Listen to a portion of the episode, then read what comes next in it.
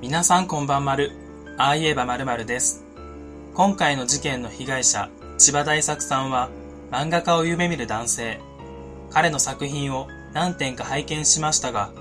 絵が細部まで書き込まれていて、漫画に対する情熱が伺えました。自分が大学生の頃に、ドラえもんの秘密道具でバトルロワイヤルをする同人誌を書いていたのに対し、彼はすでにプロフェッショナルというか、絶対に漫画家になれたと思います。もしかしたら、同じ雑誌で書いていたかもしれない。それだけに悔しいというか、絶対に犯人を逮捕してほしい。そう思う事件です。2007年1月15日19時50分頃、学校から自転車で帰宅途中だった京都精華大学漫画学部1年生の千葉大作さんが、学校近くの左京区の歩道で同じく自転車に乗った男性と鉢合わせしたところで口論になり、胸や腹など全身十数箇所を刺され命を落とした。被害者の千葉さんは事件当時20歳、明るい性格でクラスのリーダー的な存在で、知人らはトラブルなどは聞いたこともないと話している。京都府警のホームページに掲載された事件に関する漫画を見ても、彼の人柄の良さを表している。その漫画ではいつもニコニコしていて温厚なオーラを持つ純朴な東北青年と彼を評している。母子家庭で育った千葉さんは新聞配達のアルバイトをしながら浪人生活を送り、念願かなって京都精華大学の漫画学部に合格、夢と希望にあふれるキャンパスライフを送るはずでした。19時40分頃、千葉さんは同級生2人と大学の駐輪場で別れ、白いマウンテンバイクに乗り、大学近くの友人宅へ向かう。19時45分頃、事件現場となる歩道は、京都精華大学の南東600から700メートル、永山電鉄木野駅から南に100メートルの閑静な住宅街にあり、千葉さんは自転車で歩道を東向きに、犯人は自転車で西向きに走っていたところで鉢合わせしたため、通行をめぐって口論になり、そこで激怒した犯人が A さんを殺害するに至ったのではないかと見られている。犯人は千葉さんに向かい大声で、アホ、ボケと暴言を繰り返していたため、かなり興奮していたものと思われる。現場である歩道の約1.5メートル下に畑があるが、畑側にはガードレールが設置されていなかった。さらに街灯の少ない夜道のため、自転車ですれ違う際、畑に転落する危険があった。第一発見者の通行人が事件現場を自転車で通過した時、不審な男が畑に背を向け、車道に座り込み、その後ろの1.5メートル下にある畑に千葉さんが倒れているのを目にする。30秒ほど経って、やはり気になったので現場に戻ると、男の姿はすでになく、代わりに血まみれの千葉さんが座り込んでいた。ぐったりしている千葉さんの横には、助けを求めようとしたのか、携帯電話が置かれてあった。第一発見者が発見した時には、千葉さんには意識があり、刺されたことを伝えて通報を頼み、直後に到着した下鴨警察署員に、犯人は面識のない自分より年上の人物だったと述べていたが、19時52分頃、事件現場に到着した救急隊員によって病院に搬送されたが、間もなく死亡が確認された。目撃情報などによると、犯人の年齢は20から30歳ぐらい、身長170センチから180センチ、髪型はボサボサのセンター分けで、目鼻立ちの整った顔、上下黒っぽい服装で、スポーツジャンパーのようなものを首元までファスナーを上げていた。事件当時、1月の夜はかなり寒かったので、かなりの軽装だったと言えます。畑に残された足跡から、サイズ28前後の大きめの靴で、アウトドア用のもの、黒っぽい色のママチャリ風の自転車に乗り、口論の際には、体を左右に大きく振りながら、言葉尻に、アホ、ボケを連発し、目の焦点が合っていない様子だった。凶器は、幅約1、2センチほどの小型の刃物。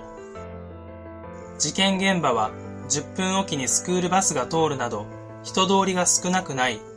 畑には激しく動き回ったような跡があり、畑に落ちた千葉さんを執拗に刃物で攻撃したとみられている。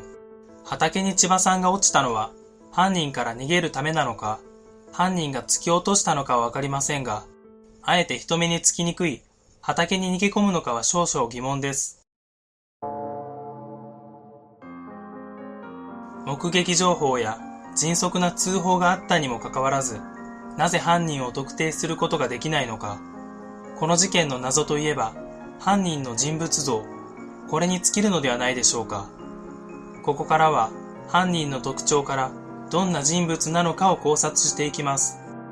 この事件の凶器は、幅約1、2センチほどの小型の刃物ということですが、一体どんなものでしょうか？小さい刃物といえば、七つ道具についている小型のナイフを連想しますが、そんなもので抵抗する相手を出血多量で死に至るほど刺すとなると、相当骨が折れる気がします。大量の返り血により手元が滑って、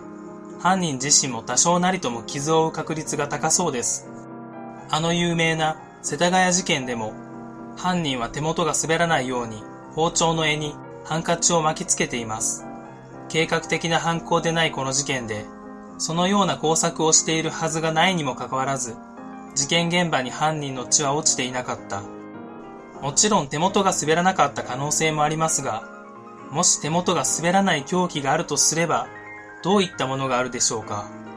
皆さんもよく使っている幅1、2センチの刃物といえば、ハサミ。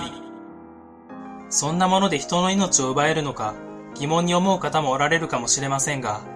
過去に何例もハサミが凶器の殺人事件が発生しています。ちょうど1年前にも大阪で56歳の男性が45歳の女性をハサミで刺して殺害する事件が起きています。凶器がハサミならば、柄の部分に指を通してしまえば、いくら返り血を浴びても手元が滑ることはありません。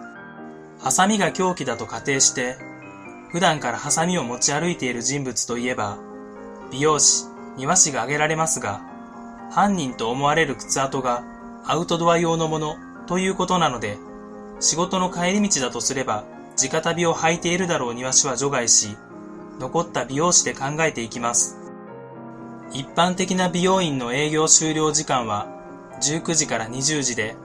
仮に19時に仕事を終えての帰り道だとすれば、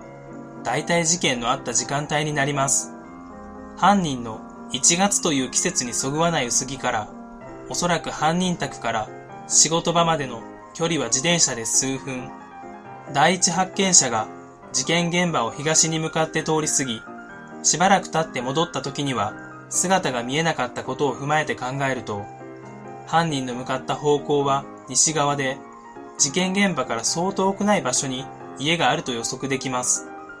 自転車の速さをおよそ分速200メートルとして10分間逃走した場合2キロほど進めるので犯行現場から行ける範囲は画像の通りになります。ここで犯人の立場になって考えてみましょう。犯人の自転車には返り血を浴びた犯人が乗っていたので多少なりとも被害者の血がついているはずです。綺麗に拭き取ってもどこかに被害者の血が残っているかもしれない。凶器やその時に着ていた服と同じで、いち早く廃棄したいはず。当然廃棄すれば、新しい自転車を買う、もしくは通勤手段を別のものに変える。1月15日以降で、そういう行動をとった人物がもしいれば、怪しいかもしれませんね。犯人がすぐ腹を立てる性格なのは見て取れますが、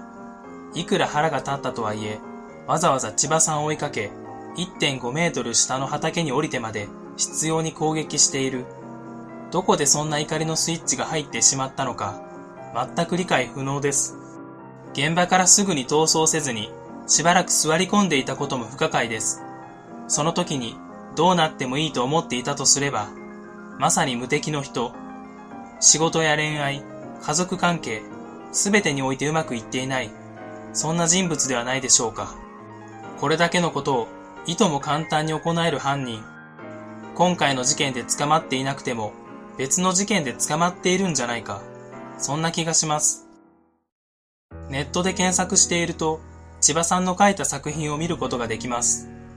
過去に成人向けの漫画家をやっていた話をしましたが、もし自分が事件に巻き込まれ、命を落としたら、エロ漫画が公開されるんでしょうかできれば祖母のベージュのお祝いに描いた似顔絵を公開してほしいものですね。この動画は以上になりますが、もしなるほどと思っていただけたら、チャンネル登録や高評価をよろしくお願いします。すでにしていただいている方はありがとうございます。これからもよろしくお願いします。最後までご覧くださった方も、そうでない方も、ありがとうございました。それでは次の動画でお会いしましょう。